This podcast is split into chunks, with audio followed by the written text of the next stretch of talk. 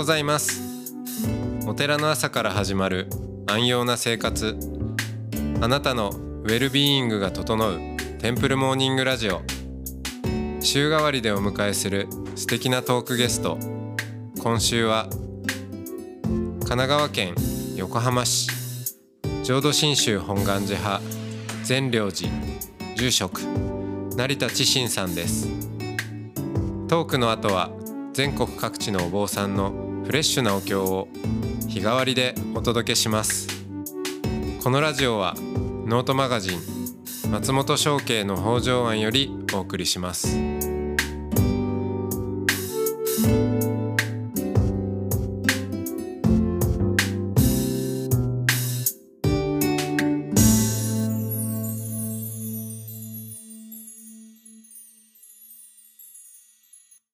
おはようございます、おはようございます。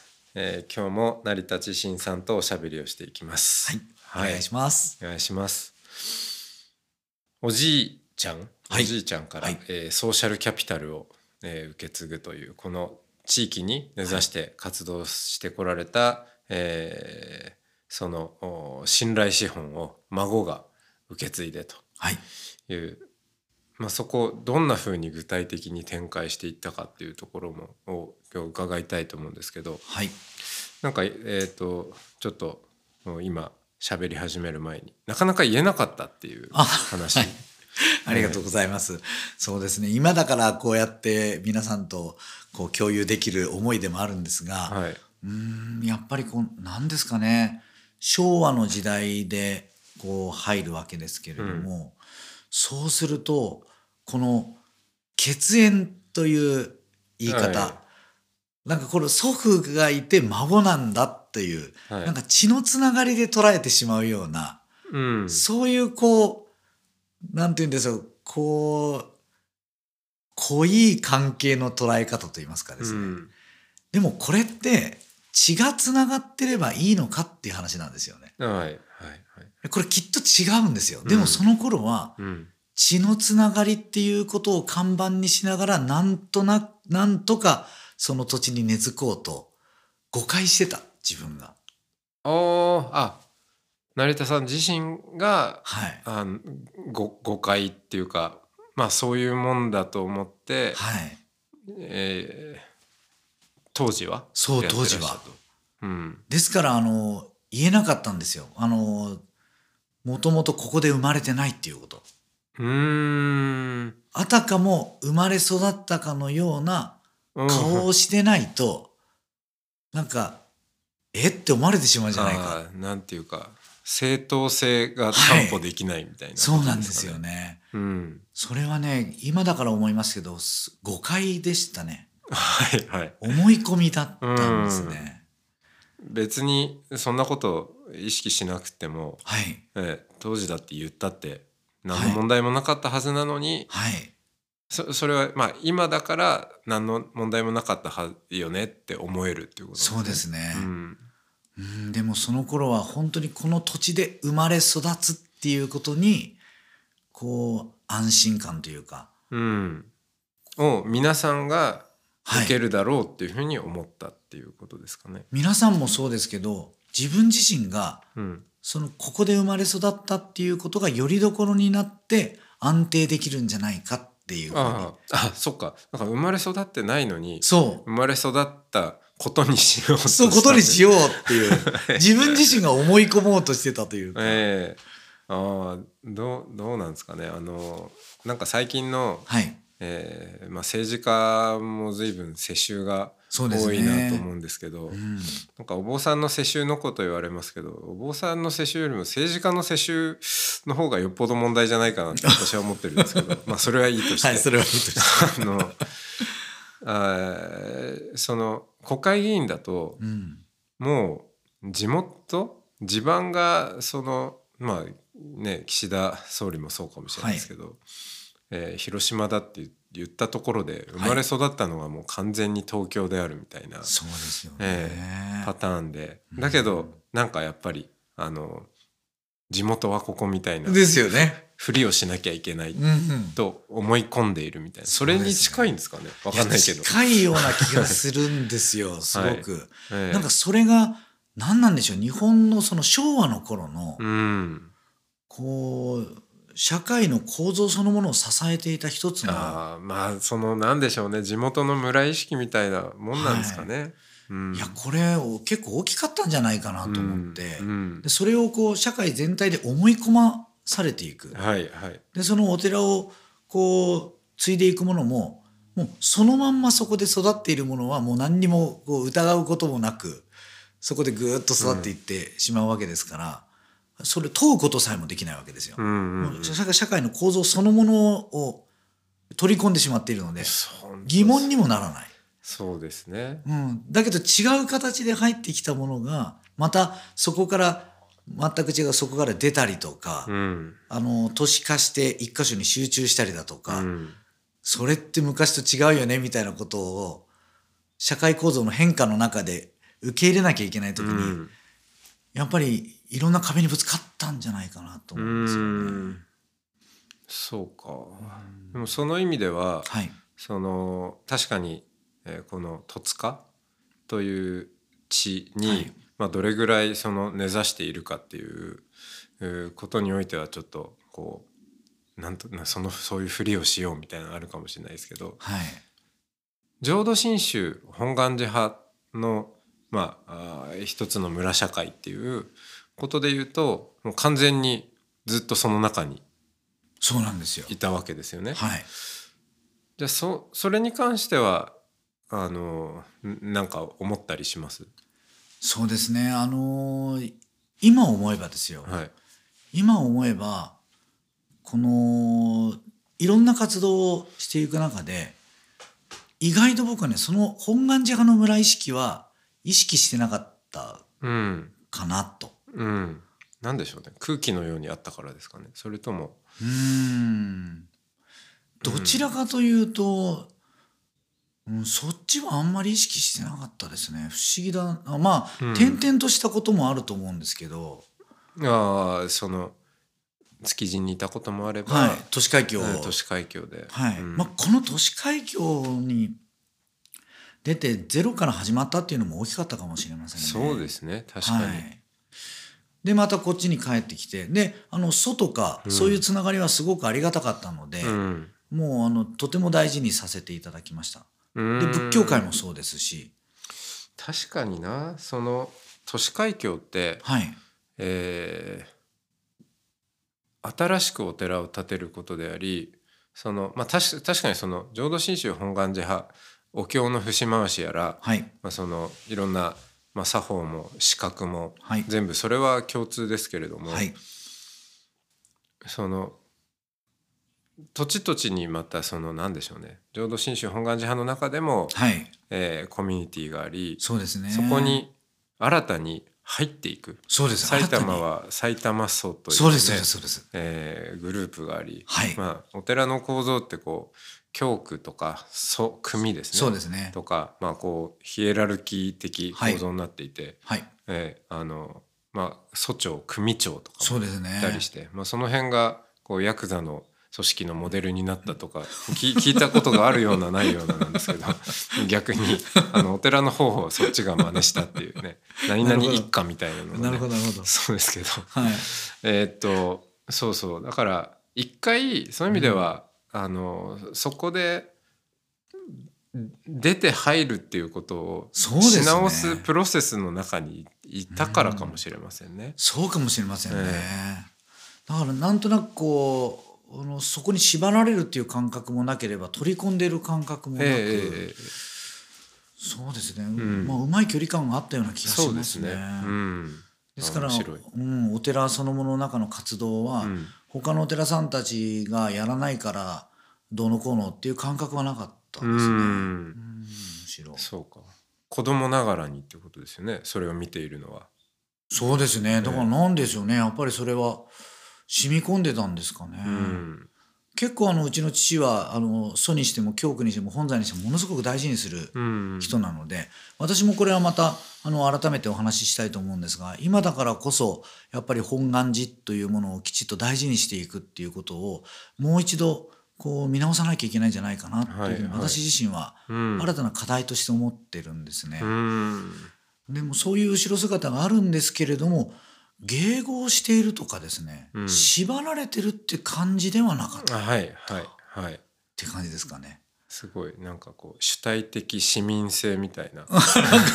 現実を受け止めながらそこに積極的にか、ええ。私もその一員として作,、作っていく一員としてあありがとうございます。ね。それはそうういうスピリットは受け継いだのかもしれませんね。うん。うん。そうですね、はい。そうか。まあそんなうんなんとなく成田一族はみんなそういうはい。いや、そう、そうだと思いますよ。多分、成田一族は あるような気がしますね。えはいえ。そうですよねはい。でじゃあそのおじいさんがはいその代にされていた、はい。あのこうやって戸塚のはい。土地に、えーしっかりこう関わっていくっていうことを、今度まあ代が変わって、はい覚醒で、はい。えー変わって成田知心さん自身が、はい。まあ、とはいえ時代も違うんでそうですね。うんこの自分の時代においてはどうやるのかっていうことを考えてやってこそうですられた。。はい、うんそういう形ですね。もうやっぱりまずはできるところから小さいところから始めていくっていうのがもう基本でした。うんでそうした時にあの連れ合いがあの龍谷大学で出会ったんですけれども、はい。あの社会福祉士の資格を持っていてもともと社会福祉の仕事がしたいというところで、あの出会って、あの一緒にお寺に入ることができたのでもうその連れ合いの視点としてやっぱり社会福祉自分自身の新宗学の中だけでは出会えない視点というもうのに、ん。やっぱりえー出会わせていただいたっていうのが大きかったですね。でもともと祖父がその社会福祉のことはものすごく大事にしていたので、お寺を社会のために開くという、そういう活動をもう実際にされていたのでそれは大きなご縁だったと思います。うん。はい。やっぱり出会いだなと思いますね、うん。それに関しては。じゃあそんなにそのデイサービスはい。を開くにあたっても、はい。えーなんかあれこれ考えてというよりは、はい。自然なご縁っていうそうですね。これはもう本当に出会いだったと思います、うん。それこそインターネットがなかったら出会えなかった。はい。あのー連れ合いが福祉の研修の研修会ではい。あのーいろんな資料を持って帰ってくるんですがその時に小規模多機能っていうキーワードを持って帰ってきてくれたんですよ。うん。でその小規模多機能っていうのを検索した時に富山の、うん。あのーデイサービスの方に検索で引っかかりまして、うんこの富山型デイサービスというのがですねもう衝撃的なデイサービスでございましてうん。もうすもうそことの出会いが大きかったですね。えーちょっと全然詳しくないんで、はい。ですけどどどどういう特徴があるんですか？あの私たちのこの社会福祉の世界まあ実は宗門もそうだし日本の社会の一つの大きな問題でもあるかなと思うんですが、やっぱりあのいろんなものを分け隔てしたくなっちゃうんですよね。専門的に。はいはい。これこれはあのお年寄りでしょ？こちらは障害者でしょ、こちらは子供でしょ？っていうふうに、うんうんなんとなく制度を切り分けてはい。あの管理した方が安全なんじゃないかと。はいやっぱりはい思ってしまうんですよね。似たものを集めてですね。そうですね、はいでも人間でそもそもが切り分けて管理できるのかっていう話なので、んもう我々自体がそういう発想の中でさまざまなこう困難を逆に抱え込んでしまってるんじゃないだろうかと。うんそれをもう実際に困ってる人たちのことを目の前にして放っておけなくてうん「この指とまれ」っていうあの富山型デイサービスの走りの相馬佳代子さんという方がいるんですが、この方が元、あのー看護師さんなんですけれども、はい。もう病院から出てですね看護師を中心にしながらお年寄りも子供も障害者もうん。みんな一つの家で困った時においでって言って制度外で受け止めるっていうやってたんです。そうか。なんか小規模多機能っていうと、はい。えーなんかこうしそういうシステムがあるのかなって感じがしますもう今はねシステム化されたんですよ。あなるほど、はい。その約15、6年前になりますかね。もっともっとかなもっと前。その原型ははいごちゃ混ぜ、ごちゃ混ぜだったんです。えでもねごちゃ混ぜにできないんですよやっぱり制度が先行すると。ーうんごちゃ混ぜいいよねって思いながらも勇気がないというか、うん踏み出せないんですよね。ごちゃ混ぜの魅力でもあり、やっぱり怖さでもあるんじゃないかなと思うんですが、やってる方がおられたんですよ。で、あの、釣り合いと二人で、まあ、棒盛り、女子市では棒盛りですが、棒盛りと、あの、何人かでですね、現地に行きまして、うんその場に身を置いた時に、すごいんですよ。もうその辺に子供はいるわ。こっちの方でおばあちゃんは寝てるわ。うん隣の方では点滴してるわ。みたいな感じの、もう混沌とした世界があって。で、そのソーマンさんに、これってお寺がやることじゃないんですかって言われたんですよ。うん もうそれが大きな。言われちゃったんですね言われちゃいました。忘れないですね。で、そしたらやっぱりそういうふうに言われた人たちのグループがうんいくつも富山にはあってですね。うんはい。お寺がではなくてくてはいうんうんあの、ははいいろんなデイサービスが、いろんなタイプのデイサービスがあって、そこを何軒かうん回らせていただいてですね、あのー本当に、えーいい経験をさせてもらったんですが、その中の一つにお寺さんがあったんです。うーんで、このお寺さんが宗教法人率でその活動をやってたんです。へもうその方が宗教法人率じゃなかったら、うちも宗教法人率ではやらなかったと思います。えうんできる気がしないっていうことそうですね。うんで、その子がね、都市海峡のお寺だったんですよ。三代目のお寺で。で、ご本尊、あの、多分お東のお寺だと思うんですけれども、真心さんっていう、うん。あの、デイサービスだったんですが、うん。ご本尊様が正面にありまして、で、その、ちっちゃなお寺なんで、そんな大きく、大きなお寺じゃないんですが、ご本堂に上がっていく階段のところにですね、あの、車椅子を乗せられるようなスロープがはいはい。あの鉄鉄製のスロープが取り付けられるやつがあって、で、ご本堂に入るとですね、タンスが置いてあったり、あの、体重計が置いてあったりするんですよ。もう私も第一印象で、ご本尊様喜んでるだろうなと思ったんです。きっと皆様喜んでるなと。うんでそこで少し話し込んで、もうそこからつながりを持ちながら、アドバイスしていただいて立ち上がったって感じです。ああそっかはい。本当まあお寺っていろんなお寺ありますよねいろんなお寺ありますうんねで。そっちの混沌路線のお寺また面白いですよね そうですね。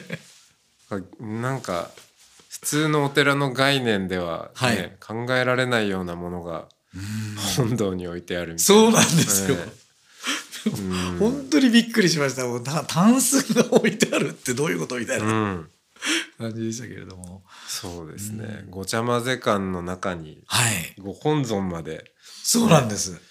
宗教的要素まで入っちゃってこう、はい拍車をかけてますよそうですねごちゃごちゃに。でもその迫力っていうのはやっぱりありましたね。ごちゃ混ぜの感じの。ううんん。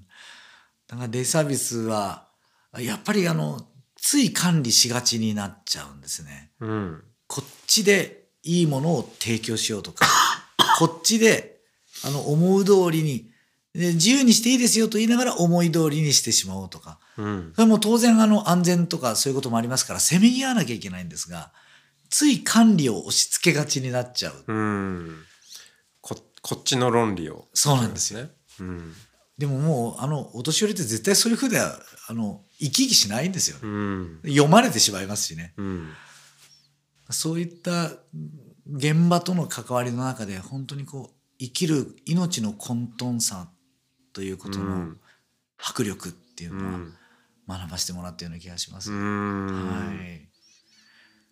だからそれをやっぱりこの街づくり、うんその地域の中に生かしていくっていうことがすごく大事なんじゃないかなということも思って、うんデイサービスをきっかけにしながら今度は街に出ていくはいとはいいう展開になっていきます。なるほど。はい。このデイサービスのおこれサービス名なんですかね、はい。名前をつけるのは何かこうどうやってつけられたんですか？あえっ、と帰る家ともに、はい帰る家ということですね。はい。はい、もうあの帰る家というのはですね実はあの私カウンセリングを学ばせていただいた時にあの富田藤也先生という先生がおられて、はい。えーこの方があの引きこもりという課題にですねずっと向き合っておられる先生でこの方があのテーマにしていたのが「帰る家」という、あのことがテーマだったんですね。あなたに帰る家はありますか、うん。というような問いかけで講演をよくされていて私もあの学びを深めさせていただいたんですがあの還元の還はい。幻想エコーの、ははいい元の字を使うんですけれどもあの何かあっても立ち返れる場所、うん。よりどころということをあの問われていたうん。形なんですけれども、デイサービスっていう場所もそういう場所でありたいなと思って、うん。通所に意味があるんですよ。うんうん。家に家から家に通ってきてまた家にお家に帰る、うんうん実はもう福祉的なところを考えてみれば夜勤がないというのはですね、あのー大変なところを家族がやってるじゃないかみたいな捉え方もできるわけですよ。やっぱり夜は大変ですからね。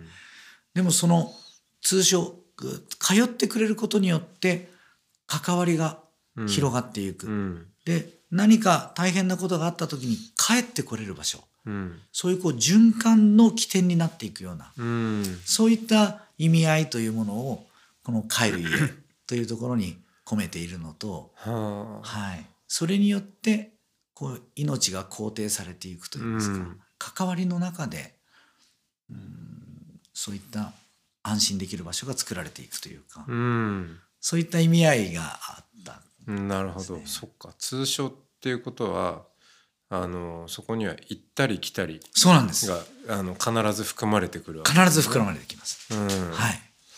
確かにそこに意味を見出すっていうのは面白いですね。まあはいねあのエコーでも妄想エコー幻想エコーで、はい。い行ったり来たりしてそうなんですよ。はい。成立するものですもんね。うん、僕はあのそこの運動性といいますか、うんその重要さというのをもうデインの中でもあのやっぱり学ばせてもらいました現場の中で、うんなんとなくい一箇所にままとめてですね、うんそこで完結させようとしてしまう欲望があるわけですよ。はいはいはい。全てがその一箇所で完結するっていうですね。うんうんいやでもそれ命ってそういうふうになってないよね。うん、はい、うん、そう思います。もももっと複雑だし、うん。ななんか完結して分かったような気になりたいし俺はやってるという実感も欲しいし、うん。成果として見えたいんだけれども、うん。いや生きるってそんなに単純なもんじゃないんじゃないうの、ん。っていう。うん。そういうのはやっぱり通所の中からうん学ばせてもらいましたね。あえて、うんまあ不完全とか不完全性とかこう未完成というか、うん。そうですね。そういうそれが大大事はい。なわけですね。完全を求めてしまう怖さうん。っていうか、うん。うん。もうあ完全ありえないですよね。はい。人間の世界の中で特に。でまたその人間の世界の中でありえないからじゃああのブッダの浄土はそうなのかっていうふうに単純にその完全を求めてしまうっていう発想の中に組み込むとうん。やっぱ仏教全体が分からなくなっちゃうんだむしろその枠組み自体が問われてくるっはいはい。ていうことが、僕はこの仏教の本質の大事な意味があるんじゃないかなと思ったりするんですよね。いやー。うん。そこに来ましたね。はい。はい。じゃあ今日はこの辺で。あは、はいい、ありがとうございます。ありがとうございました。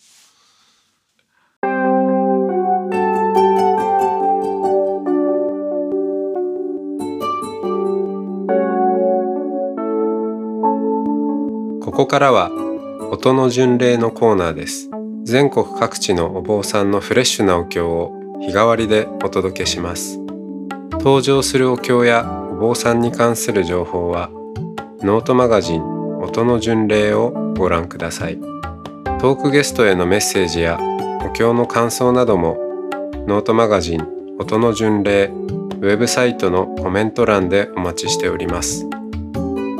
それでは今朝も音の巡礼へいってらっしゃい。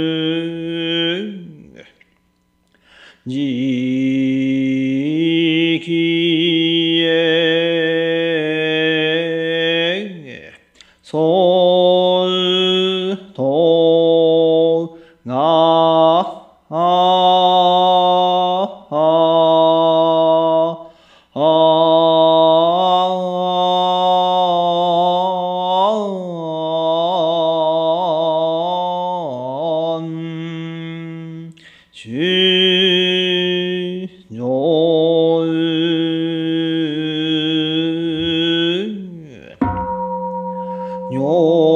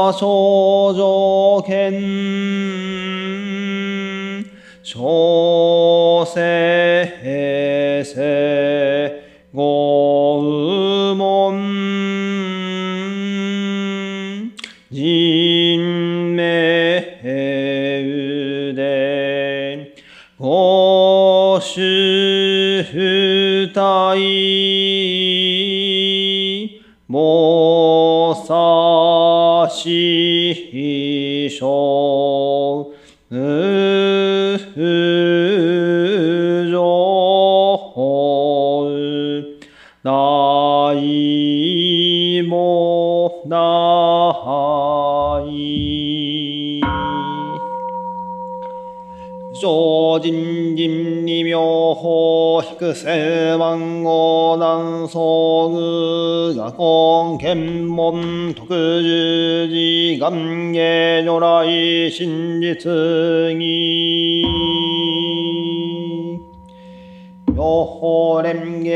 観世音菩薩本本第二十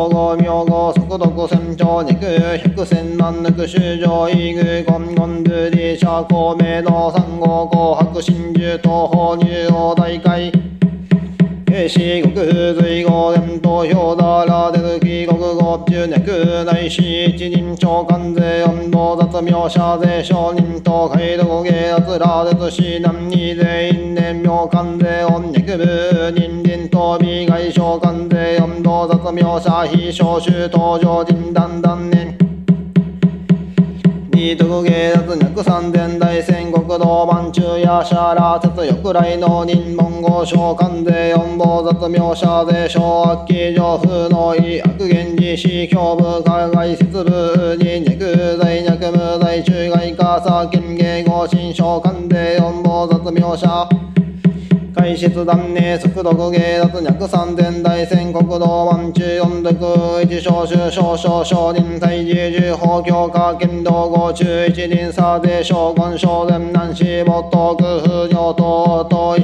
金召喚税四菩薩名号デボタズの意無異性を修上尿と略称尿者を死四読と独芸圧首相林文句発将軍ナム関税四坊雑称号妙高速独芸圧無人に関税四坊雑マーカー殺意人私力ギギ上でネク修上他を引力上電空行関税四坊雑弁徳利力脈他新人上電空行関税四坊雑弁徳利新脈他口上電空行関税四坊雑弁徳利チ無人に関税四坊雑尿税東大人力他小尿薬税公修上上新年肉上年接触空南来俳句用関税四坊雑弁償福徳知恵市南接触具尿弁償誕生嘘死尿祝辞徳本就任愛嬌無人に関税四坊雑尿税力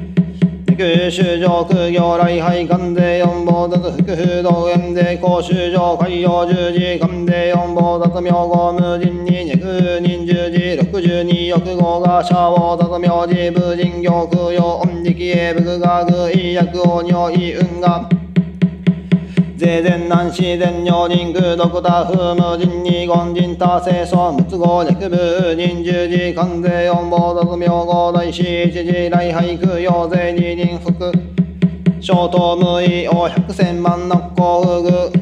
不可具人無人に十字関税四坊雑名号特尿伝無料無変福禄死理無人に坊雑百物言生損関税音坊雑運が有志シャーバー正解運が二位修上説法法米新力合事運が仏合無人に坊殺全南市ネク国道修上大井仏心特道者削減関税四坊雑削減物心に説法医百死物心特道者削減百死物心に説法医小門心特道者削減小門心に説法医煩悩心特道者削減凡論心に説法法医大釈心特道者即現大釈心に説法医時代天心特道者即現時代停止に説法医大時代天心特道者即現大時代天心に説法医天大将軍心特道者即現天大将軍心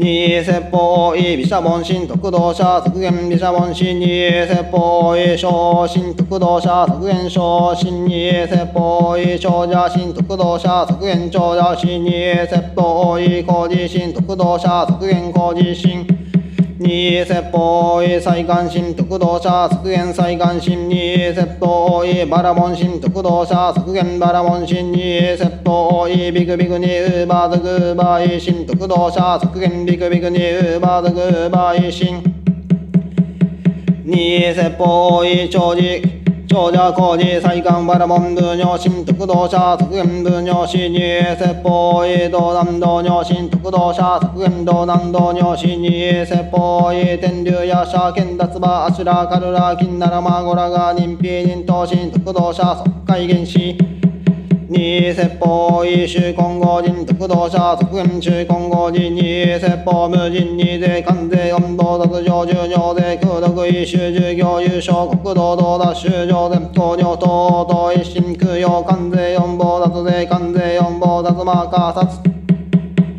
オフ位救難士中の政務医税公士シャーバー正解介護士政務医者無人に棒脱白物言生損が根東空用関税音坊脱即芸教習防収用楽刑事百戦両言に用しさで五人者重視発生辛抱用楽寺関税音坊脱風光重視無人に部脈関税音坊殺言人社民が投稿重視要楽に事仏合関税四坊脱島民氏無人に坊脱牛市終点流や社権脱馬アシュラカルラ金ならマゴラが人否人投稿重税要楽即時関税四坊脱民臨床死主牛王天竜人皮人等十五要楽分差二分。一分分しかも二物一分分他方仏頭無人に関税四棒達尿税自在人力有王シャーバー正解二人無人に棒達異芸門夏生存妙相具が五十万非物資外年妙意関税四偶族妙相尊芸等無人に尿長官農業伝論商法上偶税人尿快楽交付市議自他戦力物発大症状がん。外尿落雪門妙牛原神新年風空カード別称空景視郊外衛水落大華僑年美観音力華僑返上に枠表流合海流合正気断年美観音力ハロー風の松枠大趣味部。イ人小水打年美観音力上日航空十枠美薬年力打落金剛千年美観音力風道村一毛枠寺音読尿復習10日外年美観音力原則記事新枠総合南空林業60周年日観音力同人団団年枠十金貨差収束日中外年日観音力灼年特芸脱収総省毒薬商薬外信者伝美観音力現弱を本人枠悪ら絶毒流正気等伝美観音力実施風間外脈枠周囲尿理芸総化風伝美観音力実装無変動患者牛風活継続炎化年伝美観音力人生自衛公文大空水前後爆重大有伝美観音力用事特賞三種常備こんにゃく無料空一心観音明地力の空政権空空即人数力公衆地方便立法小国道無鉄風原神集中小枠集地国技軸小小老病死空以前出量滅心肝症状肝高大地営肝非肝有事肝上肝上戦後無空症状高永日破傷安の部財風化。風明小政権非大会来新寺明大雲重感動法雨滅上煩悩炎上住教感情封印軍人中伝美観音力収四失態三明言関税音煩悩海上音消費整形論税公衆上年年々も将棋関税四条小空の死薬の遺差円国一切空独自現時修上副従海無料税高音将来二次二次暴殺副従打気電力物言性九州上門で関税温度殺本時代四号風門人間人数力者統治で年空独不祥物説で風門本時98万四千主導開発無道道のくたら三脈三お大師オンアボキャミロシャラマカボダラマニハンドマジンバラハラマリタヤウオンアボキャミロシャラマカボダラマニハンドマジンバラハラバリタヤウオンマボキャミロシャナマカモダラマニハンドマジンバラハラバリタヤウコロコロセンダリマトギソワカオンコロコロセンダリマトギソワカオンコロコロセンダリマトギソワカナムシュソコンボンデンギョダイシフクジューコンゴ。ナムシュソコンボンデンギョーダイシフクジーコンゴ。ナムシソコンボンデンギョダイシフクジューコンゴ。青木根悪魔この功徳をもって家先祖代々諸将礼往生苦楽正代母大総じては三害万礼縁無縁一切礼と出利三害物価増進また願わくはこの荘園によって日本全国現在安穏五小極楽終病失状来代に非愛民の十愛民五年。最重。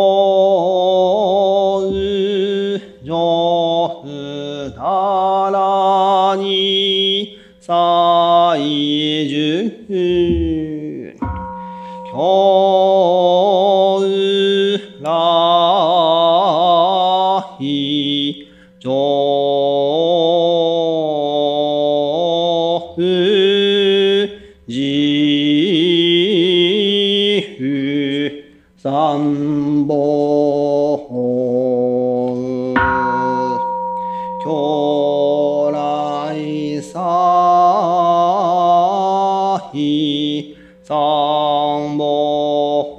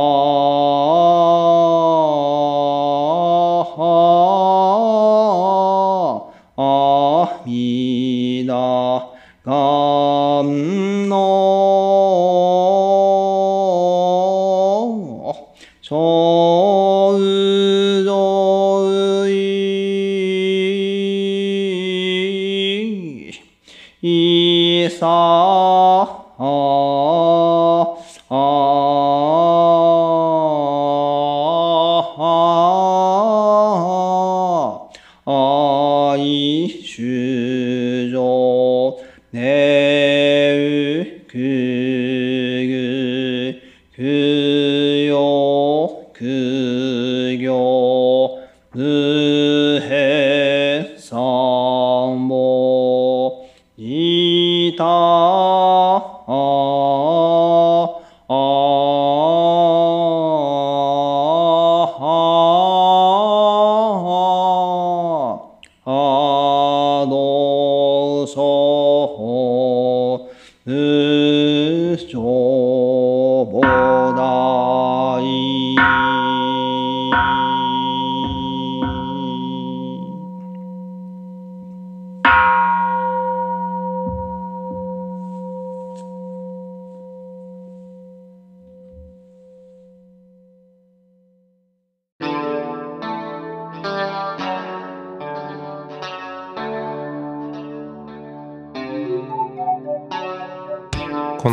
ドキャストはノートマガジン松本紹圭の方丈庵よりお送りしました。お経コーナーはノートマガジン音の巡礼のご協力でした。ゲストへのメッセージや番組の感想などはそれぞれのノートのコメント欄にてお待ちしております。それではまたテンプルモーニングラジオでお会いしましょう。